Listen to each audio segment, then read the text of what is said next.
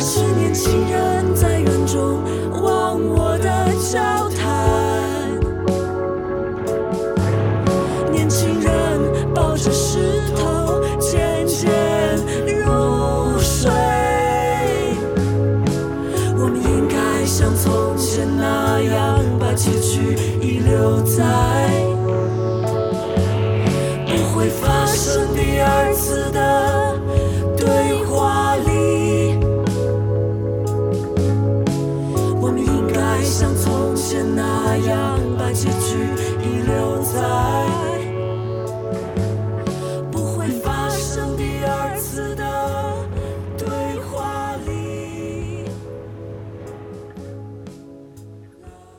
百的听众朋友们好，然后今天呢，我们要来讨论一件其实呃已经发生了将近一个月的事了，就是南大数学系男生偷窥事件。嗯，虽然已经隔了一个月了，但我觉得这一个月刚好是一个比较恰当的时间，嗯，允许我们带着一点审视的距离再去观看一下这件事情的来龙去脉。那我们重新梳理一下，到底发生了什么？这个在热搜上面被命名为“南大”，呃，偷窥男被罚四百元 释放的热搜，到底是一件怎样的事？按我目前的整理来说，其实主要发生了两次偷窥。第一次是十月十一号的时候，当时数学系刘某某进入了南大鼓楼校区，呃，逸夫馆女厕所，然后被这个女生。嗯，当场就是发现了。不过女生在厕所里面的时候就喊了一下，然后这个男生就逃离了，所以女生是没有当场抓获的。然后他是先向嗯逸夫馆的物业报告了，就是有人偷窥，但是因为物业是没有权利调取监控的，所以物业和保卫处嗯一起在现场搜查，所以也没有发现，没有当场抓获这个刘某某。嗯，这是晚上五点钟发生的事情。两个小时过后，这个女生非常勇敢，她当天就向嗯警察报案了，然后公安进行了取证。那么根据 NJU 助手的官方说法是，没有一是没有当场抓获的，二是不管是受害者同学拍摄的照片，还是现场监控，都是没有办法定位到是数学系刘某某的。但是我们在这里要指出的是。就是这个受害者女生在表白墙上，她自己的说辞是十一号这次的偷窥事件，她确认是刘某某，但是这女生的说辞和最后的官方通报是不一样的。那么这是十一号偷窥事件，嗯，第二次偷窥事件是十月二十六号，刘某某在逸夫馆再次出现的时候。嗯，这里的 官方通通报，呃，语言也非常的模糊。他说的是形迹可疑，被同学发现并报案。呃，也没有说他到底形迹怎么可疑了，是又被偷窥发现了吗？还是被人，还是在尾随别人的时候被发现了？总之，嗯、这次是公安机关直接，嗯、取证了，不仅确认了二十六号这次的偷窥事件，也确认了十一号偷窥事件是刘某某所为。这一次的偷窥才导致了刘某某。被公安机关罚款四百元。那这里有一个需要指出的关键点是，官方给予的通报是二十六号，也就是说，这个四百元的治安管理处罚是针对二十六号刘某某再次被当场抓获才下达的，而官方，也就是说从学校到警方。在十月十一号到二十六号之间，其实对于第一次偷窥没有进行任何公开处罚。相反，他们在二十五号的时候通知了第一次事件的受害女生，呃，原文如下：我们因客观原因无法在法定期限做出处理。所以，刚刚我们提出的问题就非常重要了。十一号的录像，它到底能不能够确认偷窥者就是刘某某？如果按照女生的说法是可以确认的，那么学校在第二次事件发生之前，他面临的问题就不仅仅只是罚款四百元到底轻不轻的问题了，而是学校到底有没有在包庇和纵容这个偷窥者。如果不是刘某某第二次被抓到，那么是不是连四百元的治安管理处罚和后续的留校察看都没有？这个问题我们在播客中是无法回答的。呃，也就是说，十一号到底能不能够确认？希望有知情人士可以告知。对，这是我们要指出的一个嗯嗯事实上面的不吻合。，因为我们现在也没有判没有办法来判断到底哪方说的是事实，所以只能先给听众朋友们做这样的呈现。嗯，是的。然后这是十月份发生的偷窥事件，到了十一月一号，公安机关是将这个处罚决定书送达了数学系。嗯，到了三号的时候，数学系内院系有了一个初步处理意见，但也没有详细说明这个院系处处理意见到底是什么，到底是沿用了公安机关对刘某某。嗯，处罚款四百元的治安管理处罚，还是留校察看，或者说是休学处理，这个也是无从得知的。那么到了五号的时候，应该是下午，网上的舆论已经出现了。五号晚上的时候，召开了一个处罚决呃工作会议，这次是给予了刘某某留校察看处分。对，啊，这是事嗯事件本身的梳理。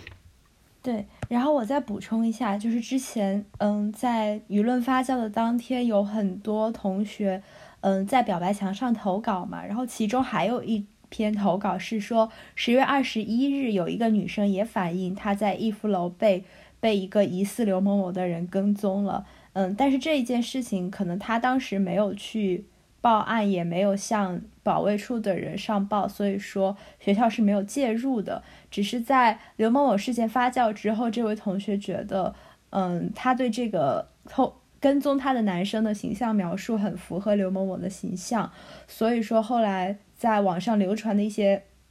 帖子中，大家会说刘某某已经被举报了有三次，是因为还有这个十月二十一日这一次的可疑，就是疑似是他所为的事件。嗯，接下来我们要来谈一下，就是这件事情是如何发酵的。十一月五号的下午，南大有很多学生就开始转发豆瓣上面的一条帖子，就要求南大公开处理数学系刘某呃刘某某。嗯，这个豆瓣帖被狂转了之后，在下午的时候，嗯，南大仙林校区海报墙上就出现了一封联名信，这封联名信上是要求学校对刘某某处以退学处理。然后有许多学生去按了手印，被这呃这这封联名信很快就被学校保卫处撕掉了，然后就进一步激发了民愤。然后到了晚上的时候，就开始出现了南大嗯偷窥事件的热搜。在晚上十一点的时候，学校应该是开了一个工作会议，并且这个工作会议是嗯可以让每一个学生都去听的。但因为当时特别晚了，嗯，所以其实很多人是没有得到通知。对。然后豆瓣那个帖子之所以被人疯转，是因为它里边放上了这个刘某某的正面照片，所以嗯，到目前为止我们也不清楚是谁发的这个帖子，而且在我们录制播客的此时，这个帖子在豆瓣上也已经被删除了。在南大那个海报墙上，不仅仅发现啊，不仅仅出现了一封联名信，到了晚上的时候，有很多女生还有男生在上面就是自己贴了许多标语和。和海报，对，有些女生画了一些，嗯，比较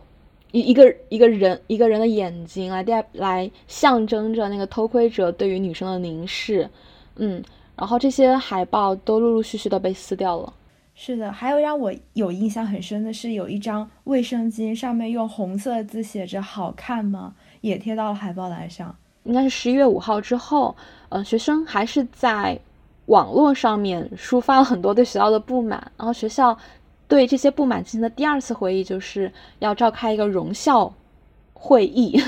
在这个会议上面呢，学校学生学校又对近期以来的种种事件进行了一个更为官方的通报，组织妇联对。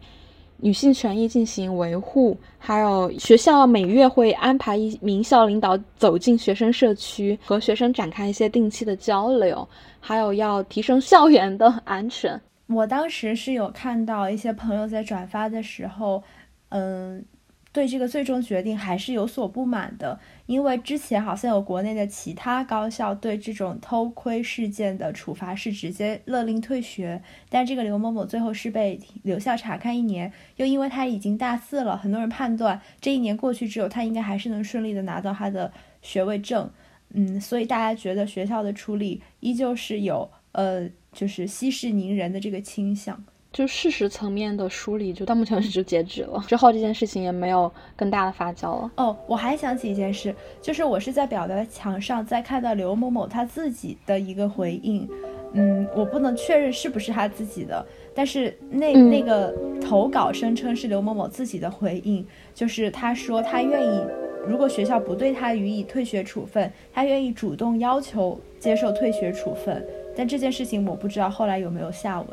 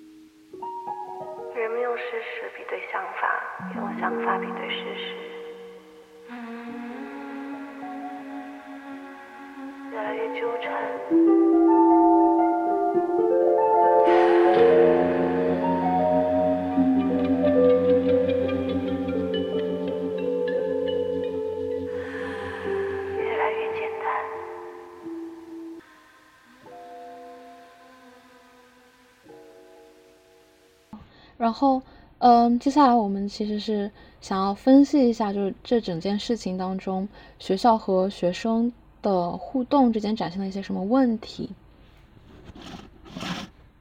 嗯，首先，呃，我们想要讲一下，就是学校处理这件事情的逻辑是什么吧。还有，我们想要讲一下，为什么越来越多的高校对于偷窥事件的反应是趋于一致了。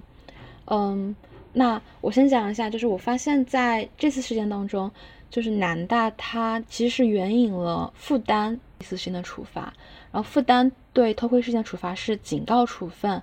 然后他校领导就因为负担 有同样的处罚，就觉得自己这种留校察看的处分也是非常合理的。那他为什么会这么觉得呢？我觉得是因为高校的整个行为价值观是制度化，就这种制度化，就是说我的每一个决定其实都是需要去符合规章制度的，然后我要按照这些规章制度去统一的和合规的处理问题。这这种价值观的影响就是，当一个社会事件，比如说这次偷窥事件，它其实是没有一个具体的规章制度去解释我们应该如何进行处罚的时候，那这个决策的合理性就要需要一种类似于制度的事情去背书。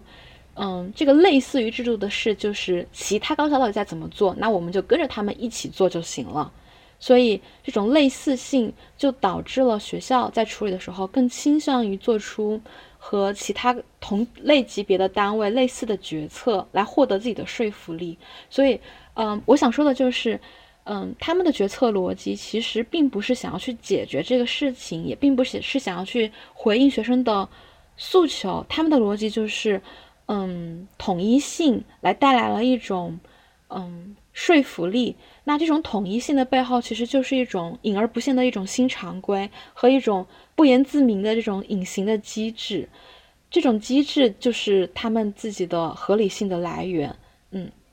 嗯，我觉得还有两点，就是首先，如果这个事情没有被发酵的话，它可能根本都不会上升到制度层面去走流程处理。我觉得学校在遇到了。呃，不良校园事件的时候，因为担心影响学校的声誉，他们更倾向的思路是我们先看能不能大事化小，小事化了这样内部处理。所以，如果说这件事情没有发酵的话，嗯，学校也不会去召开这个会议，也不会在会议上面援引规章制度，所以才导致从十月十一号到二十五号之间，这个女生是什么处罚结果都没有等来的。然后还有一点是，当他们在援引规章制度，并且参考同级别的其他的的单位的决策的时候，他们也倾向于去选择呃其他用更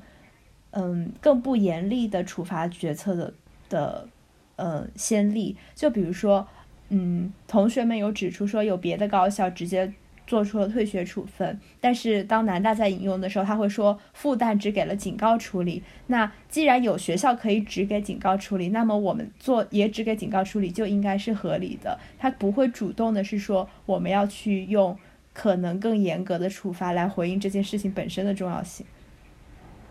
是的。嗯，我我记得就是在十一月的时候，又有一个学学校发生了偷窥事件，然后他们的处理也是 是警告处分和留校查看，就是我们可以预测，可能其他高校在遇到类未来在遇到类似情况的时候，都会把南大或者说复旦的处理奉为一种新的制度，对，然后一种新的规章，一种隐形的规章，嗯嗯，哎，我想到在。就是国家法律层面，经常会有就是针对某一个法条会添加法律解释，就是这些法律解释的添加，很多时候也就是可能一个引起很大公众关注的某一个事某某一个案件的宣判，然后他可能。有考虑到具体的情况去做了和法条原本规定所不太同的一种处理。那那在这个案件结束之后，有可能这个整个法典就会去添加上一条新的法律解释。所以虽然我对法学方面不是非常的专业，不是很懂啊，但是我大概有一个印象，就是嗯，法律解释是在不断不断的被添加的。在被添加了之后，然后呃，人们会把法律解释也视为具有同样的法律效力。但是如果没有，嗯，嗯一个成功的案件去推动这个法律解释的话，那我相信之后的判决之中，大家也会更倾向于就按照法条之中的简单处理。嗯，嗯，就是你刚刚说到要去嗯修订这种法条和规章，但是我觉得这种修订法条和规章的动力其实并不来源于管理层，而来源于。这些受到侵害的人，但是像在南大这件事情当中，我们可以看到，就是学生的诉学生的诉求其实是不足以去推动管理人员去改变这些制度和规章的。他也他也不想要再去进行一些新的修改。所以，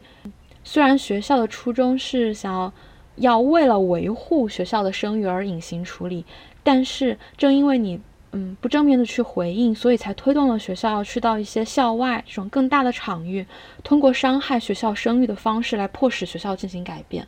对我觉得这就是，嗯，学校管理层他的初衷可能和他最终达到的效果其实是产生了一种违和的。对，然后在这个事件舆论发酵之后。就会有人站出来说：“你们不要把事情闹得更大了，这对谁都没有好处。”他们的逻辑就是：如果学校的声誉受损了，你们作为在其中的学生，你们拿到的这个文凭，他的声誉也会一定程度的受损。所以说，不如大家都把它捂起来。但是很多时候，学生不能够赞同这个逻辑，是因为。呃，像校园安全这种问题，它在很多人心中是一个红线层面的问题。如果这个问题没有得到足够严肃的解决的话，每一个生活在其中的人，他们每一天的生活都会惴惴不安。所以说，单在那个校园声誉层面的逻辑就不足以说服这些心怀恐惧的学生。嗯嗯，我们想要讲的第二点就是，我们再看一看，就是学校和这种官方处理这。类问题时的弊病，我们还是觉得其实女性权益的问题是被淡化处理了的。嗯，学校的对这件事情的定性还是在于保护校园安全，而并不是防止校园女性歧视或者说是维护女生权益这个重点上面。可能有一种声音会说，不只是女生会被偷拍，男生也有可能被偷拍。但我们不得不承认。在每一次高校被曝光出来的偷拍事件中，几乎受害者都是女生吧？但我觉得可能在学校这个层面，他们确实是缺乏这一层面的性别意识的。可以理解，就是为什么会把它上升到校园安全这个层面来讲，就是嗯嗯，的确就是客观反映了，比如说我们在处理各种各样的女性议题的时候，就很容易陷入到这个场域的复杂性当中，因为场域就是。我们日常生活中的空间，它其实是各种各样的人，还有各种各样的身份标签和各种各样的问题，它交织的一个混合场域。所以，嗯，爆发在在在这样一个很复杂的空间里面所爆发出来的问题，它背后同时具备了两种特性：第一种就是交织性，另外一种就是独立性，就是一个身份政治带来的一个独立性。这个交织性就是，嗯。比如说，像在校园内部，我们可以把女性问题等同于全体同学的安全问题。我们就把，如果我们在一个更大的生活空间，那可能用交织性来处理这些问题的话，我们就会把女性的诉求等同于一个政治权利的问题。比如说，呃，一个政治人物的桃色新闻，我们可以把它解释成一个女性权利的问题，但同时我们也可以把它看作一个政治权利的博弈问题。这就是因为这个场域的复杂性，让我们可以用多种多样的方式去进行解释，或者说，我们也可以说这个女性的问题是一个资本的问题。就是，呃，我觉得交织。交织性和这个独立性这两个特征其实是并不矛盾的，就一个场域里面，它无论如何都会存在这两种特性。但是我比较强，就是警惕的是，你通过强调这种复杂性和交织性，从而你继续加强了我们忽略这种少数群体，特别是弱势弱势群体议题的倾向。就比如说刚刚，嗯，涂色刷所说到的。如果我们一直在强调校园安全的问题，那我们一定就会忽略女性所遭受的暴力和歧视是更多更严重的这个事实，并且我们还忽略了。最终其实是这个被拍的女生去报案了，才促使这个隐形的校园安全问题得到了解决。如果你说男生也被偷拍了，那为什么男生没有被报案呢？正是因为女生把这个问题当做自己独立的一个议题，鼓励了所有人都大声的说出来，才顾了所有人的安全。所以我就觉得这种独立性和交织性，他们完全是。呃，不矛盾的。我们可以通过强调独立性、独立性来维护整体的安全。那学校 其实在这方面，不仅仅是他们最后的通告，嗯。可能在妇女问题上面的回应是使我们不够满意的，就包括这个会议的召开当天，我记得有很多的学生在要求说，学生代表应该做到男女的数量是一致的，但最后的结果仍然是男生代表多于女生代表。我觉得在这件事情上就是一个很不妥的处理方式。但刚刚投球手在说的这个交织性和独立性的问题，我觉得就是。呃，一个从上而下的视角和从下而上的视角，它天然就会很对立。像我们如果是站在学生或者受害者弱势的这一方，我们就会认为，呃，像女性运动这样的独立性的话题，它可以有助于整个校园环境的提升。但是从上往下来看的话，我觉得。决策层的逻辑可能就是，如果我们去把这些问题中的独立性去强调，有女性的问题，然后在下一次可能有别的少数群体，比如说性少数群体的问题，比如说有精神疾病的同学的问题，我们把这些问题都一个个的强调的话，可能学生之间内部就会反产生分化，然后那个弱势群体他们自己的那个相互取暖，然后。嗯，去提高自己声量的这种冲动就会愈加的明显，它就会使得校园内部学生之间的不稳定因素增加了。这远远比他们把所有的问题都大而化之为校园安全问题要棘手的多。所以说，我觉得他们肯定是有意识的在回避。我不觉得说，嗯，他们他们不不明白这个问题里边有性别的因素，但我觉得他们可能付出更大的代价，也要去回避这个性别因素。就是为了维稳，弱化校园内部具体的群体与群体之间的冲突。因为，因为你这个学生群体越多元，他每个群体之间的诉求可能产生的碰撞就会越猛烈。当然，我们期待的理想状况是每一个群体都可以合理的表达自己的诉求，在一个空间之中，大家进行言论上的博弈，寻求一个更好的方式。但我觉得这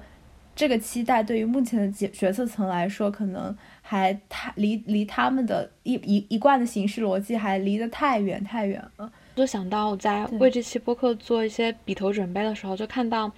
一个韩国人他在美国做呃种族歧视问题的研究，然后他是做博士论文，他就说他自己在当做一个学生的时候，经常会对学学校的官方通报感到不满，因为嗯。一些官方通报还是以全体学生的安全为考虑，并没有提到种族歧视的问题。嗯，但是当他自己到后来成为了学校里面的管理层，他嗯也逐渐的开始理解了学校的行政人员的一些初衷。但是他所能够做的改变，就是在官方通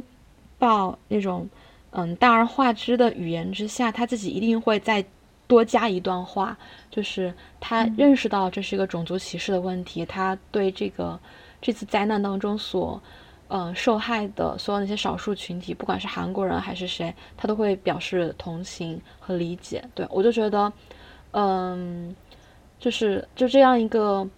例子，就是说说明他其实这两件事情是可以同时进行的。最后学校不是他在荣校会议之后提出了要嗯促进妇联组织发挥作用吗？但我觉得，首先我其实很好奇，说妇联组织的存在，在我以前。上本科的时候，我都没有听说过学校里边还存在一个妇联组织，更没有亲眼见到过他们发挥过什么 实效。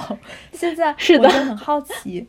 他们把这个组织忽然搬出来了，那他们能够利用它做什么呢？而这种就是他只说我们要促进它，而不说具体的举措，我觉得这就非常令人怀疑，它就显得更像一个口号，而不是决心。就是这个荣校会议，它最后具体落实到底有谁去跟进呢？它到底落实成什么样子呢？我觉得这是一个需要长期化和专项化的，嗯，一个措施吧。但好像如果如果你不这么进行的话，它就会沦为一个口号了。而且如果说妇联，我想这应该其中的成员，我觉得大多数不会是学生。如果曾经有这个组织的话，我相信大部分也是教职工。那教职工的立场和女性学生的立场，我觉得肯定还是有差异。而我们设想，如果女性学生想要去成立一个什么学生层面的促进女性权益保护的组织，她立刻又会把这个事情变得敏感起来。嗯，就学学校其实，嗯，可能只能接受一种自上而下的组织，而自下而上的一种组织，它其实是非常警惕的。嗯，而且在现在性别议题。我觉得在整个舆论环境中都特别容易引起人的警惕，嗯，就包括在学生内部，嗯，即使是一些女性学生，她们有的时候也会去反感，说把所有的问题变成性别问题，好像一一旦涉及到了性别这个事情，就有极大的概率会走向污名化，所以，嗯，我就是。就是产生这个事情的结果不是这个事情，而是无数无数之前发生在我们周围的事情，使得性别议题变成了今天这样。我觉得也很可惜。就是如果说我们能够借某一个类似此事一样的恶性事件来正面的回应说，嗯，性别议题它就是重要的，我们也不是想要利用它来达到什么目的，而只是想要正视它。我觉得将会很不一样，但这次还是没有。到最后，你仍然会看到有一些声音说：“大家不要把问题上升为男女对立，不要在这里打性别牌。”这类的说辞。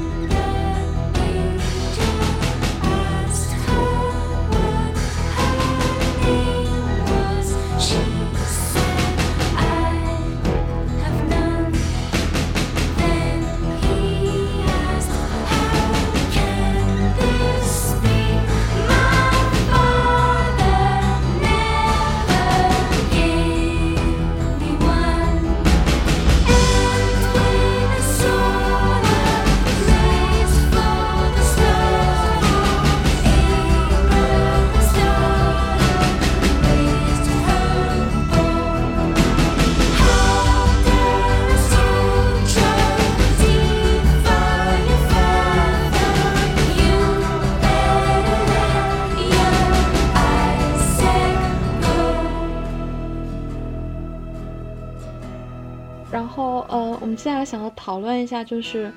嗯，为什么可以说普及吧？普及着女性主义理论和视角的高校，它自己却漠视方圆之内的女性事件。我们也可以看到，嗯，其实主要是学生在发声，不管是行政管理层还是老师，对于这件事情都可以说是晋升的。为什么会这样呢？对，我觉得行政管理层他们会晋升是一定的，因为一定是他们的每一个人的上级都会向你发达下达一个命令，告诉你说你不要去发言，否则你可能就要承担某某某某恐怖的责任。但是对于老师来说，我觉得其实你说是传播着女性主义理论和视角的高校嘛，很多时候向学生们传播的就是来自于老师们在课堂上的发言。我觉得老师们心中。大部分肯定对这个议题也是想要发言的。然而，我认为在高校之中，教师的权利是明显的受制于行政体系的制衡的。就如果说一个老师发表了不当言论，我觉得他院系里边负责什么人事行政的人，立刻也会找到这个老师对他进行施压。而这个老师又是受雇于学校的，这是他的工作，他的职业。我觉得他很难去顶得住这种压力。以前发生的很多次恶性事件中，曾经我相信一定有出过头的老师，但是他们现在，嗯，他们之后一定也受到了严肃的警告或者其他的处理，以至于到现在老师们也选择晋升。我是同意你的观点的。然后除了权力关系上面的问题，还有就是。两者可能解决这件事情的逻辑是不太一样的。我觉得可能一些教授专家他们的考虑是比较超然的，然后也是比较智力的，也是比较理论的。然后这种理论的优点就在于它可能是一种 思想上面的千里马，就它可能比较超前，然后并不屑于做一些过于贴近于日常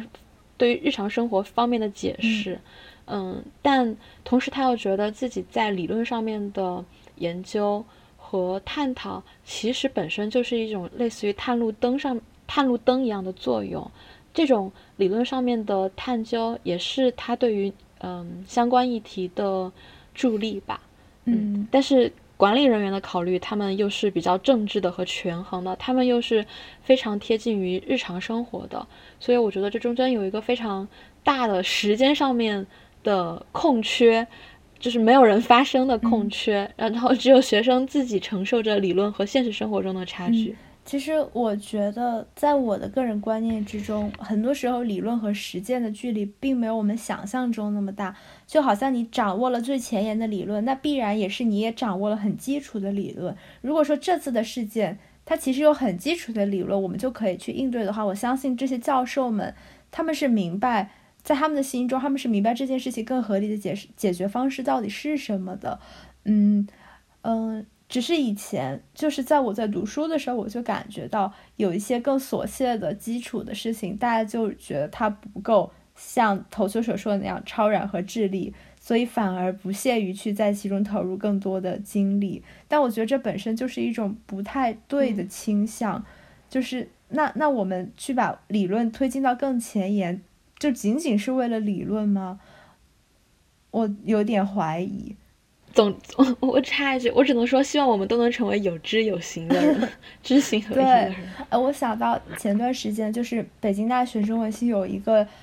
嗯教授去世了，那个教授叫胡旭东，然后媒体发了不少的文章来悼念他。然后我前段时间跟一个北大的朋友在交流这件事情，我就问他，我说，每当有这样的一个教授去世的时候，人们悼念他，都会觉得说，呃，某某一盏理想主义的明灯又熄灭了。嗯，他我问他觉得这位教授和其他教授有没有什么不一样？他说他觉得是不一样的。他说，因为这位教授总是在强调说，我们要保护学生，要保护孩子们。嗯，因为在前几年的时候，北大的一些学生去参与各式各样的运动，曾经遭受过很严厉的校内的处理。然后这位教授他一直是非常的心系这些学生的安全，曾经为这些学生去奔波过很多次。然后这位朋友就告诉我，他说一个教授去坚持自己的理想主义是一回事，但他愿意去说保护学生的理想主义，那又是另一个层面了。我只能说，可能有有有能做到这一层面的教授是并不多的。接下来我们想要讨论的一个 重要的问题就是，因为我看到有一些人在表白墙上面说，海报墙上面有许多嗯海报和标语，而这些海报和标语让他觉得有大字报那味儿了。所以我们想要讨论一下，这些言论上墙是大字报行为吗？那什么叫做大字报呢？我觉得。就我自己一些浅显的定义来说，首先它在形式上面可能和今天我们看到的这种海报是有一点相似的，就是你把一个海报和自己的标语贴在了墙壁上面。但是就内容层面而言，一方面我觉得大字报的话，它是非理性的，提取出一个人的只言片语，嗯，可能已经扭曲了他本人的当时的语境了，然后你拿这些只言片片语去对这个人进行人身攻击。然后另外一个层面就是。他大字报上面的话语，它可能是具备政治效益的，也就是说，我们在大字报上面对一个人的，嗯，评判，最后会成为这个人政治生涯上面的审判，并且会影响他未来的事业发展。就是我一开始很好奇，就是大家提到大字报，是不是只是看到了它形式这个层面，而。而没有去考虑内容上的层面，就把它归因为大字报了。那我觉得，如果在形式上的层面而言的话，其实“大字报”这三个字就不成立。我们只能把它说是学生自发贴到海报栏上面的手写标语，仅此而已。我觉得“大字报”这三个字背后就是包包含着一种，刚刚投球手所说的，在历史语境下，比如说六十年代曾经产生过的对个人的。嗯，报名式的这种公审，而我觉得在这件事情上，嗯，如果有人认为可能是对于数学系刘某某的公审的话，我觉得这个层面可能是有的。但是我们看到的海报里边，并没有哪一张是在直接说要求将刘某某退学，或者说是对他进行恶毒的人身攻击，更多的是我们不要什么什么，我们要什么什么，嗯。就是它是对一个群体一个群体发出的对另外一个群体或者对这个校园空间的呼吁，我觉得还是差蛮多的。嗯，就是说，呃，男大学生的言论上墙不是大字报行为，它其实更多的像一个宣传策略和对学校的施压策略，它是一个意愿的表达，而不是我们刚刚所定义的一种公审。所以我们觉得，就是男大学生的言论上墙绝对不是大字报行为。对。然后，哦，我我我在这里刚才想到，最近在读一本书，他就说，你我们要警惕一种罐头思维。这种罐头思维就是，你把一个词语当做了一种罐头，然后你每次看到类似的事情的时候，你就拿这个罐头去标签化和定义它，但是你其实是，呃，忽略了如何去细致的划分。词语、词语、事件与事件之间细细微的不同，而当你去细嗯划分这些细微不同的时候，你就是对你自己的思维去进行了一一次锻炼。我觉得大字报它就是一种罐头，就是嗯，当你拿这个大字报这三个字去嗯贴在任何一个行为上面的时候，你你你是对你自己思维的一种降低。我们也错失了一个去发现行为与行为之间不同的机会。嗯，是的。然后我们也可以顺理成章的去怀疑说，为什么人们看到了有海报贴上了墙，就立刻联想到大字报，就好像，呃，鲁迅说的那种，看到了白色的胳膊就会联想到啊，对，就是我我我觉得这种过度的联想其实就是一种呃自我审查到极致之后的后果。就是每一个人看到这种反常的行为之后，第一反应都是把把，如果是第一反应是把它概括成为某种很恐怖的，嗯，历史上发生过的行为，然后在这种概括之后，自己自身就和他，呃，尽量的去远离他，去恐惧他，嗯，那么去就是原本是怀着良好意愿去做的这个行为。他迅速就失去了辩解的空间，因为可能当一个人去贴上了大字报的名头之后，其他人立刻意识到这件事情前背后潜在的危险性。如果某一个官方就把它判定为大字报了，那我们支持他，我们是不是也就会被受审？所以就会更多更多的人说，对，这就是大字报，我们要反对他。然后除了刚刚说的这种，嗯，严厉到极致的个人审查，这种。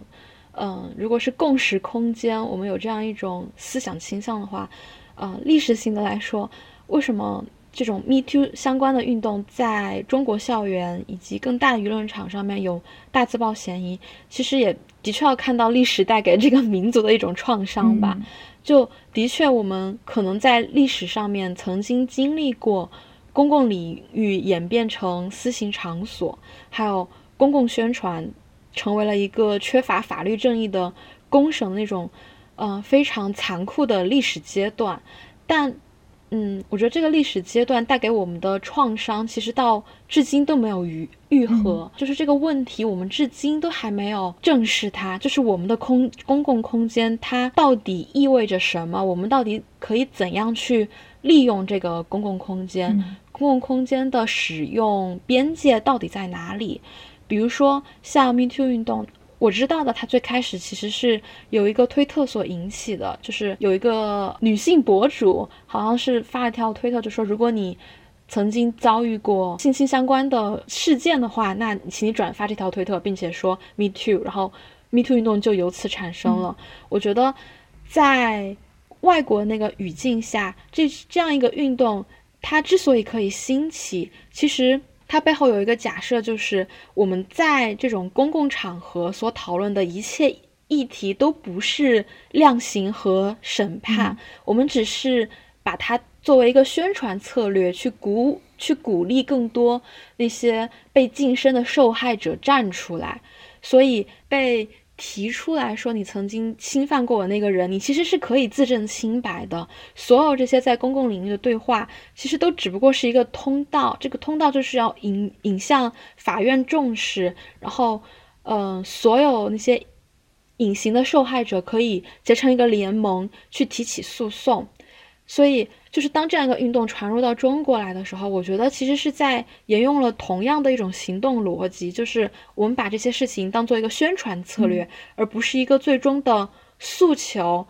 嗯，包括在南大，其实女生的最终目的也是要求这些掌握着权力的机构去处理和正视女性议题。但是，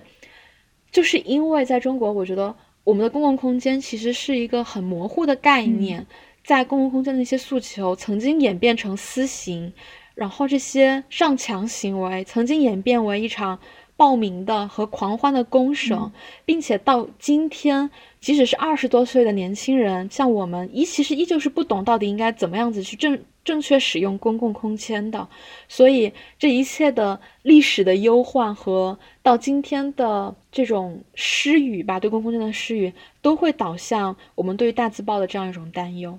对，我觉得在这一次的事件之中，这种上墙行为，就像投球手刚刚说的，我们更多的是希望他能够借此引起最终有权利的那个机构去做出裁决。可是，在真正曾经发生过大字报审判的年代，你只要是贴了一个大字报，群众本身去反对你，你这个人的裁决就已经被确定了。当一个人。甚至有群众愿意贴大字报去揭露他的时候，这个人就已经不需要权力机关的裁决，他就已经身败名裂了。但是在此时此地，嗯，我觉得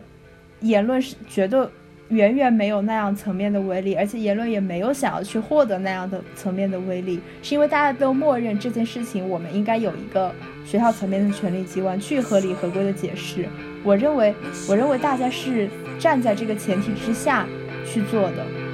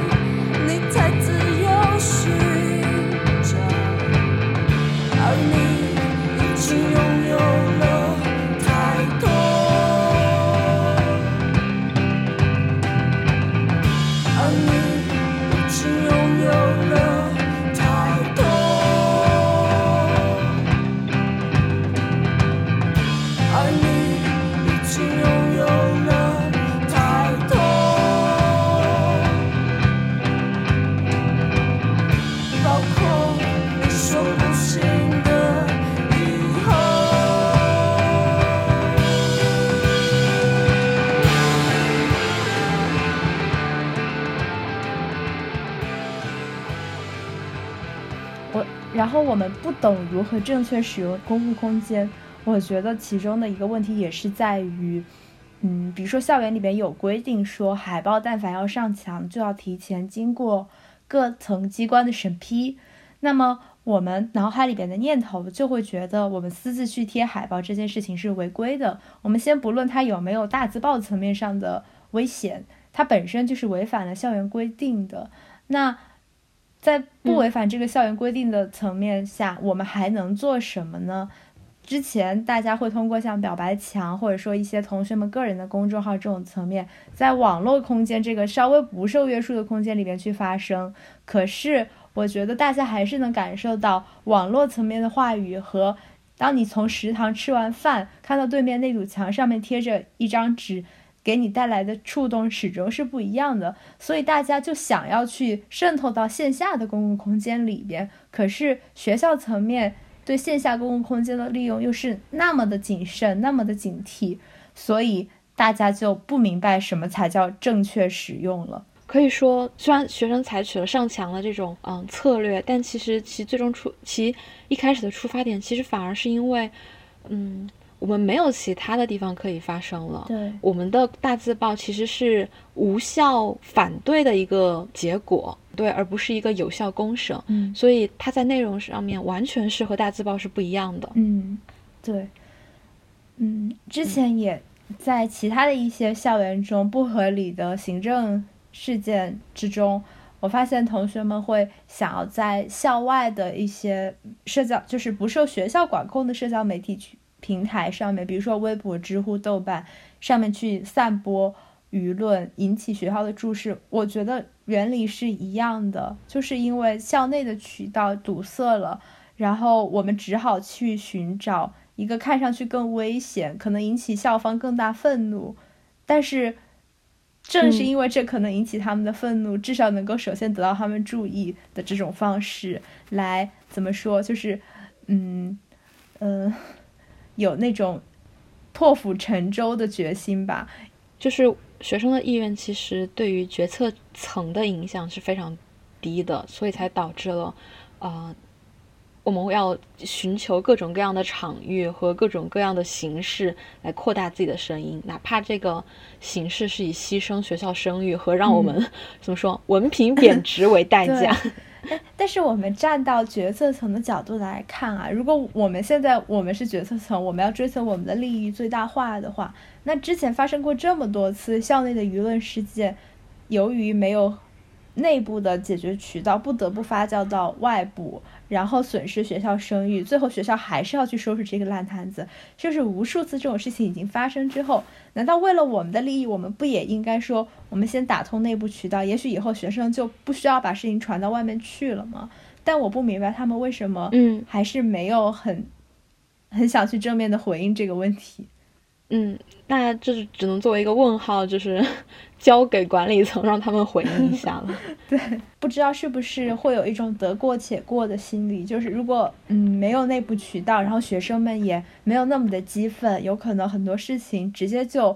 嗯在被曝光出来之前，内部的火焰就被学生自己掐灭了。所以学校觉得，如果我们有个内部渠道，可能。每天我们都要处理成百上千的投诉信，会极大的加大我们的工作量和难度。所以说，我们不如就 放任不管，除非遇到极大的事件，到时候我们再来紧急应对。我觉得这可能背后一个议题就是，决策到底要在多大程度上面去听取民意？嗯，民意对于决策的影响到底它的边界到底在哪儿？对我觉得这个可能就学校层面的话，可能也不太。知道这个问题的答案，是的，是的，我觉得一直在学校里边，学生群体的权益到底有多重要，这个问题本身就是模糊的。